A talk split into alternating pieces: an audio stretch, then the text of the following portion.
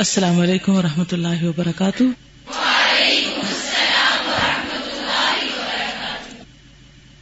نحمد ونسلی علی رسول کریم اما بعد، فاعوذ باللہ من الشیطان الرجیم۔ بسم اللہ الرحمن الرحیم۔ رب شرح لی صدری ویسر لی امری۔ وحلل اقدتم من لسانی یفقہ قولی۔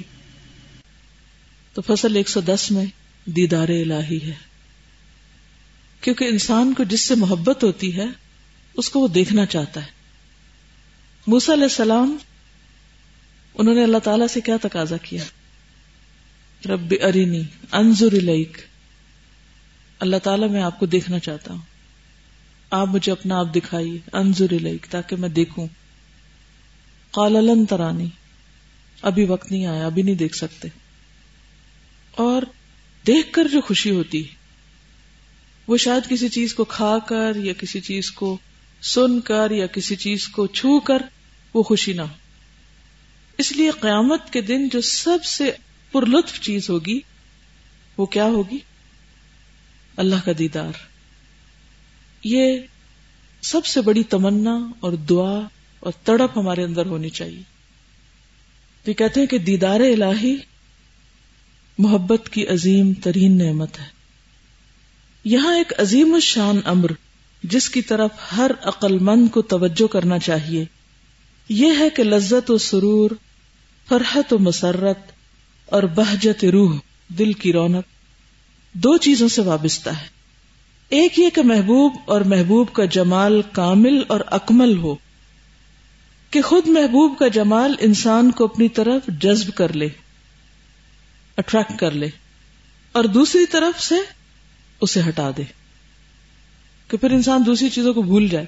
اسی لیے اہل جنت جنت میں جا کر سب چیزوں کو بھول جائیں گے۔ حالانکہ وہ اتنی کوالٹی کی ہوں گی دنیا کے اعتبار سے کہ جب اللہ سبحان و تعالیٰ کو دیکھیں گے تو ان کو ہر چیز چھوٹی لگے گی۔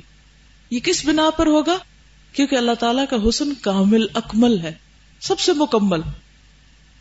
ورنہ عام طور پر کیا ہوتا ہے کہ جب انسان کسی خوبصورت سے بھی خوبصورت چیز کو دیکھ رہا ہوتا ہے نا تو دیکھتے دیکھتے اس کو کوئی ایسی چیز نظر آ جاتی ہے کہ جو ذرا ناگوار سی ہوتی ہے، تو پھر انسان کی ادھر دھیان ہٹ جاتا ہے اور وہ جو کیفیت ہوتی ہے ایک خوشی کی وہ تھوڑی ڈیزالو ہو جاتی ہے۔ لیکن اللہ تعالی کو دیکھتے ہوئے ایسی کوئی چیز تو ہوگی ہی نہیں کہ جس سے انسان اکتائے یا اس کا دل بھر جائے یا اس میں کسی قسم کا کوئی نقص یا خرابی ہو۔ تو ہر خرابی ہر نقص سے پاک ہے۔ دوسری چیز یہ ہے کہ محبوب سے کامل ترین محبت ہو اور اس کی محبت میں تا امکان اس سے تقرب اور نزدیکی حاصل کرنے کی صحیح کی جائے، کوشش بھی کی جائے، کیونکہ جس چیز سے محبت ہوتی انسان اس کی طرف بھاگتا ہے پھر وہ بہانے نہیں بناتا۔ اور اس کے لیے ہم قسم کا ایسار کیا جائے یعنی قربانی بھی کی جائے۔ نیز ہر چیز سے اس کے تقرب کو مقدم سمجھا جائے یعنی اس کا قرب ہر چیز سے آگے ہو۔ ہر عقل مند انسان یہ سمجھتا ہے کہ حصول محبوب کی لذت محبت کی شدت کے اعتبار سے ہے۔ محبت جس قدر کبھی اور زیادہ ہوگی، اسی قدر لذت زیادہ ہوگی۔ مثلا جسے پیاس کی شدت زیادہ ہو، اسے ٹھنڈے پانی کی لذت زیادہ حاصل ہوگی۔ جسے بھوک زیادہ ہو، اسے کھانا زیادہ مرغوب ہوگا اور کھانے میں زیادہ لذت محسوس ہوگی۔ اب ہماری طلب پیاس اللہ کو دیکھنے کی کتنی ہے؟ اپنے دلوں کو ٹٹولے اس کو دیکھنے کا کتنا شوق ہے؟ تو جتنا شوق ہے نا، جتنی طلب ہے اس کی، اسی حساب سے اس کو دیکھ کر لطف آئے گا۔ اس طلب اور اس پیاس کو بڑھانے کی ضرورت ہے۔ یعنی جتنے بھی اور شوق ہیں، وہ سارے اس شوق میں گم ہو جائیں تو بھی شاید وہ کم ہو یعنی دنیا میں آپ کو مختلف چیزوں کے شوق ہو سکتے ہیں نا۔ یہ مل جائے، یہ کر لوں، یہاں چلی جاؤں، یہ دیکھ لوں، وہ مختلف مختلف مختلف ان سب کو جمع کر لیں، اکٹھا کر لیں۔ اور ان سب کو اکٹھا کر کے اس چیز میں ڈال دیں کہ اللہ، مجھے تجھ سے ملنے اور تجھے دیکھنے اور تیری طرف نظر کرنے کا شوق ان سب چیزوں سے بڑھ کر ہے۔ کسی بھی چیز کی جب دل میں خواہش پیدا نہ کہ اچھا میں یہ دیکھوں، یا میں یہ کروں، یا یہ چیز مجھے مل جائے، فوراً سوچیں، کیا اللہ کو دیکھنے کا بھی ایسا شوق ہے؟ ایسی محبت ہے؟ ایسی تڑپ ہے؟ ایسا احساس ہے؟ اگر نہیں تو؟ پھر جھوٹی باتیں ہیں نا ساری۔ صرف باتیں ہی ہیں پھر۔ حقیقت تو کچھ نہ ہوئی ان کی۔ لذت شوق، شدت ارادہ اور شدت محبت کے اعتبار سے ہوتی۔ جس قدر شوق، ارادہ اور محبت زیادہ اور قوی ہوگی، لذت زیادہ ہوگی۔ لذت و سرور اور فرحت و مسرت فی نفس ہی مطلوب چیز ہے۔ بلکہ عقل مند کی زندگی کا مقصود اعلی۔ جبکہ لذت فی نفس ہی ایک مطلوب چیز ہے، تو وہ لذت جس کے بعد بڑے سے بڑا رنج اور تکلیف پہنچے، یا وہ لذت جو اس سے بڑی لذت سے محروم کر دے، وہ قابل مذمت لذت ہوگی۔ یعنی ایک لذت کو پا کر انسان اگر بڑی لذت سے محروم ہو جائے تو وہ لذت بیکار ہے۔ اب اس لذت کے متعلق کیا کہیے جس کے بعد انسان کو بڑی بڑی بے پناہ حسرتیں برداشت کرنا پڑے اور جس کی وجہ سے وہ اعلیٰ سے اعلیٰ لذتوں سے محروم ہو جائے۔ واقعہ یہ ہے کہ قابل تعریف اور موجب ستائش لذت وہی ہے جس میں کسی قسم کی تلخی اور کدورت نہ ہو۔ یہ لذت آخرت اور آخرت کی نعمتوں کی لذت ہے۔ انسان کی بہترین عیش اور مرغوب زندگی اسی لذت سے وابستہ ہے۔ ارشاد الہی ہے۔ بل تؤثرون الحیات الدنیا۔ والآخرة خیر وابقا بلکہ تم دنیا کی زندگی کو مقدم رکھتے ہو، حالانکہ آخرت دنیا سے کہیں بہتر اور زیادہ پائیدار ہے۔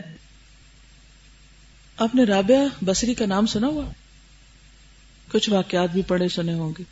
چونکہ عورت ہے نا، تو عورت کے عمل سے خود کو زیادہ ریلیٹ کر سکتے ہیں۔ کہتے کہ جب رات ہوتی تھی اور اندھیرا زیادہ ہو جاتا تھا رات کا پچھلا حصہ خاص طور پر۔ تو وہ اپنے گھر کی چھت پہ چڑھ جاتی۔ پھر نماز پڑھنے لگتی۔ اور روتی۔ اور خوب روتی۔ آہیں بھرتی۔ اپنے گناہوں کو یاد کرتی۔ پھر اپنے رب کو پکارتی۔ الہی ہدا اتل اسوات و سکنت الحرکات۔ و خلا کل حبیب بحبیبی وقد خلوت بک ایوہ المحبوب فجعل خلوتی من کفی هذه اللیلہ عتقی من النار اے اللہ ہدا اتل اسوات ساری آوازیں خاموش ہو گئیں۔ یعنی ہر چیز چپ ہو گئی ہے۔ ساری حرکتیں ساکن ہو گئی ہیں۔ یعنی جب رات ہوتی ہے، پرندے بھی اپنے گھونسلوں میں چلے جاتے ہیں، اور بھی چیزیں اپنے اپنے ٹھکانے پہ پہنچ جاتی۔ دن کی نسبت رات ساکن ہوتی۔ اور ہر حبیب اپنے حبیب کے ساتھ تنہائی میں ہے۔ اور میں، اے میرے محبوب، تیرے ساتھ تنہا ہوں۔ تو میرا محبوب ہے۔ تو تیرے ساتھ میری جو خلوت ہے، تنہائی ہے، اس رات کے اندھیرے میں کہ کوئی مجھے اور نہیں دیکھ رہا، صرف تو ہی دیکھ رہا ہے۔ تو اس کی وجہ سے تو مجھے آگ سے نجات دے دے۔ میری جان آگ سے بچا لے۔ اور وہ اپنے پچھلے گناہوں کو یاد کر کر کے روتی تھی۔ حالانکہ ان کی تو ساری زندگی ہی اللہ کی اطاعت میں گزری۔ ہوتا بھی یہی ہے۔ جب انسان گناہ کرتا ہے تو اس کو اپنے گناہ بڑے ہلکے لگتے ہیں۔ خصوصاً جب منافقت کی کیفیت سے گزر رہا ہوتا ہے، تو منافق کو اپنے گناہ ایسے لگتے ہیں جیسے ہوں ناک پہ بیٹھی مکھی، ہلکے۔ مکھی کا وزن تو نہیں ہوتا نا جب ناک پہ بیٹھے۔ تھوڑی سی بس اریٹیشن ہوتی ہے اور بس ختم، اڑ گئی تو بس وہ بھی ختم ہو گئی۔ لیکن مومن کو اپنے گناہ بہت بڑے لگتے ہیں۔ سب سے بڑا گناہ کیا ہے؟ وقت کا ضائع کرنا۔ زندگی کو ضائع کر دینا۔ اسے اللہ کی اطاعت میں نہ گزارنا۔ جس کام کے لیے اس نے پیدا کیا وہ نہ کرنا۔ تو اللہ کے محبوب بندے اپنی زندگی سے اس لیے پیار کرتے ہیں کہ انہوں نے اس زندگی سے خوب خوب فائدہ اٹھاتے ہوئے اپنی آخرت کی تیاری کرنی اور وہ کام کرنا جس کے لیے اللہ نے ان کو پیدا کیا ہے۔ تو اس چیز کو بھی ایک گناہ سمجھ کر پھر اس پہ بھی روتے ہیں۔ پھر اسی طرح بہت ہی خوبصورت ایک اور واقعہ ہے۔ سعید الازرق باہلی کہتے ہیں کہ میں ایک رات طواف کے لیے گیا۔ جب میں طواف کر رہا تھا تو میں نے دیکھا کہ خانہ کعبہ میں ملتظم کے پاس ایک عورت بیٹھی اور وہ بلند آواز سے دعائیں مانگ رہی۔ تو میں نے قریب ہو کر دعا سننے کی کوشش کی۔ کیا کہہ رہی ہے؟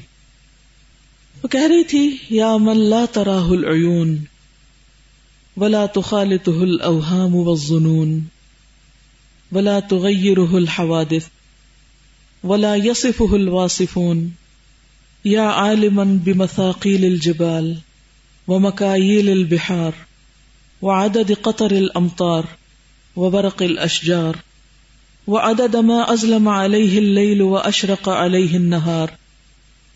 لا توارى منه سماء سماء، ولا أرض أرضا، ولا جبل ما في وعره، ولا بحر ما في قعره.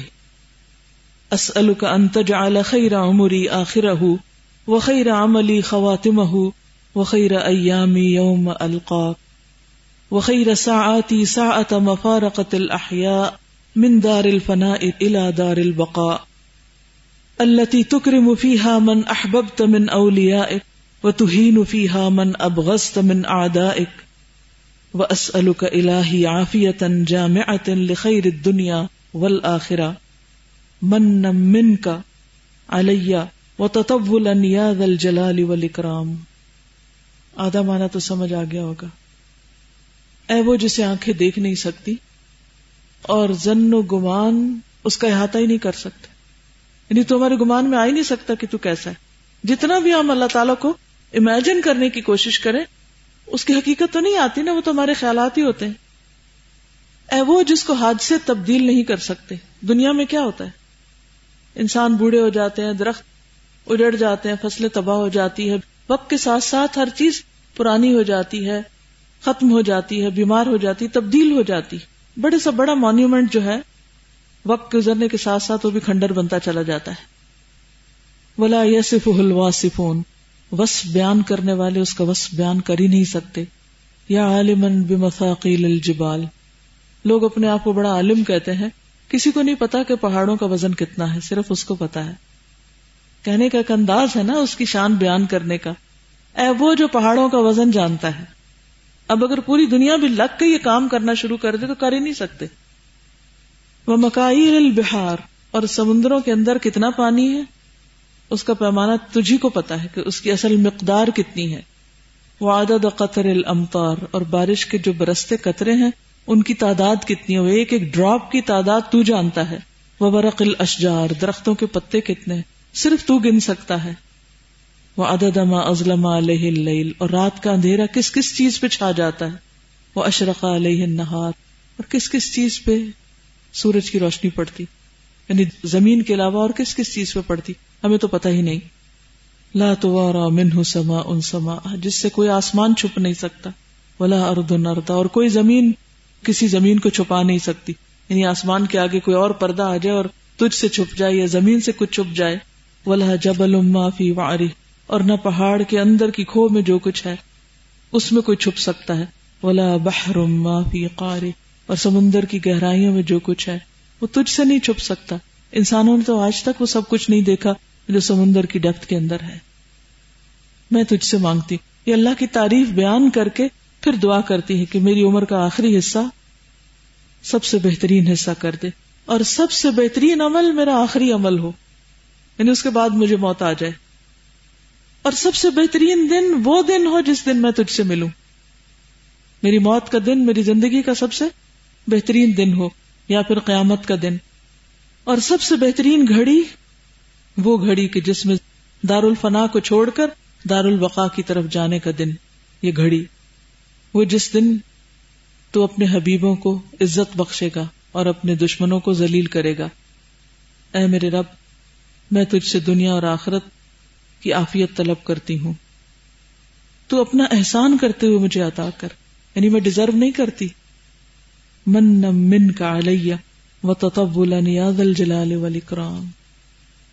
یعنی تیری بخشش، تیری ہی فیض اور تیری ہی عنایت کی وجہ سے میں اس کو ڈیزرو نہیں کرتی۔ تو جن لوگوں کے دل میں اللہ کی محبت ہوتی، ان کو پھر اللہ سے باتیں کرنے کے لیے الفاظ بھی مل جاتے ہیں۔ ہماری مشکل یہ ہے کہ ہم چونکہ انسانوں سے چیزوں سے محبت کرتے ہیں، لہذا ان کی تعریف میں ہم بہت کچھ کہنا جانتے ہیں اور کہتے کہتے خاموش نہیں ہوتے۔ لیکن جب اللہ کی بات ہوتی ہے تو ہمیں کوئی بات ہی نہیں کرنی آتی۔ کسی بھی مجلس میں جا کے بیٹھ جائیے۔ لوگ اپنے بچوں کی باتیں کریں گے نان سٹاپ کوئی اللہ کا ذکر کر دے تو یوں لگتا ہے مجلس کو سانپ سونگ گیا کوئی۔ کوئی بات ہی نہ ہو ان کے پاس۔ کیسی عجیب چیز ہے۔ محبت کے دعوے بھی ہیں اور اس سے بات کرنے کا اور اس سے مانگنے کا ڈھنگ بھی نہیں آتا۔ مانگتے بھی نہیں۔ محبت کا اظہار بھی نہیں کرتے۔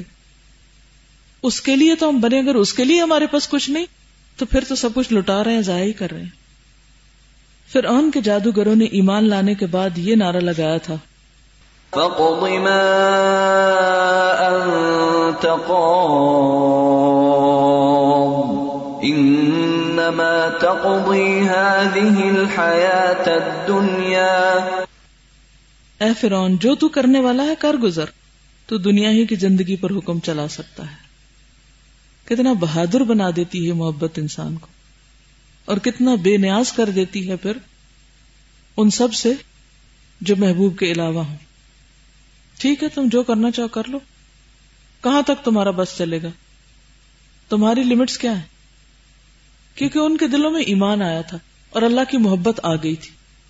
اور جب انسان کے دل میں حقیقی معنوں میں اللہ کی محبت آتی ہے، تو ہی وہ دو عالم سے انسان کو بےگانا کرتی ہے۔ پھر کسی کی دھمکیاں، کسی کی بے رخی، کسی کی بے نیازی تکلیف نہیں دیتی، کیونکہ کوئی ہے نا ہمارا۔ تو رونا کس بات کا؟ تو لوگوں کے لیے کیوں روئے؟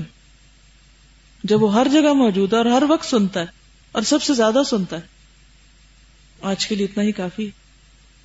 کسی بچی نے سوال پوچھا تھا، جس کا یہ آخری آیت جواب ہے۔ اگر ہم کسی سے محبت میں پڑے ہوئے اور اب اسے چھوڑنا چاہتے ہیں، ہم کیسے چھوڑیں؟ بات کرنا اس سے کیسے چھوڑیں؟ اگر ہم اس سے کہتے ہیں کہ ہم بات چیت ختم کریں تو وہ سمجھتا نہیں۔ اپنے لیے، ہمارے لیے مسئلہ پیدا کرتا ہے۔ ہمیں کیا کرنا چاہیے؟ کیا کرنا چاہیے؟ کرو جو کرنا ہے۔ فق دما انتقاد۔